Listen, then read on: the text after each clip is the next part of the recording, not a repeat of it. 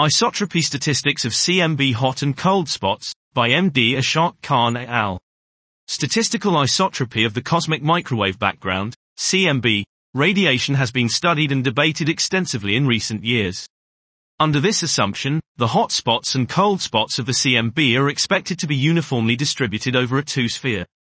We use the orientation matrix, first proposed by Watson, nineteen sixty-five, and Scheidegger, nineteen sixty-five, and associated shape and strength parameters, Woodcock, nineteen seventy-seven, to analyze whether the hot and cold spots of the observed C M B temperature and isotropy field are uniformly placed.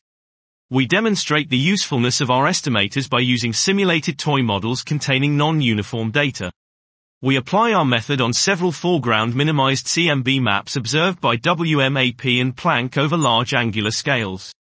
The shape and strength parameters constrain geometric features of possible deviations from uniformity, isotropy, and the power of the anomalous signal. We find that distributions of hot or cold spots in cleaned maps show no unusual signature of clustering or girdling. Instead, we notice a strikingly uniform distribution of hot spots over the full sky.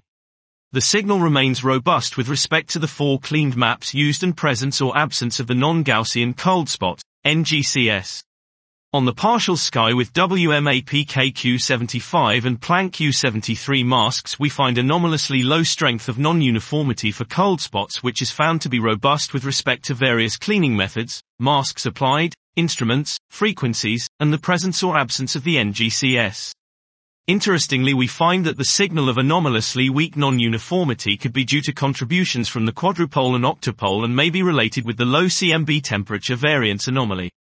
Dot. This was Isotropy Statistics of C M B Hot and Cold Spots by Md Ishaque Khan et al.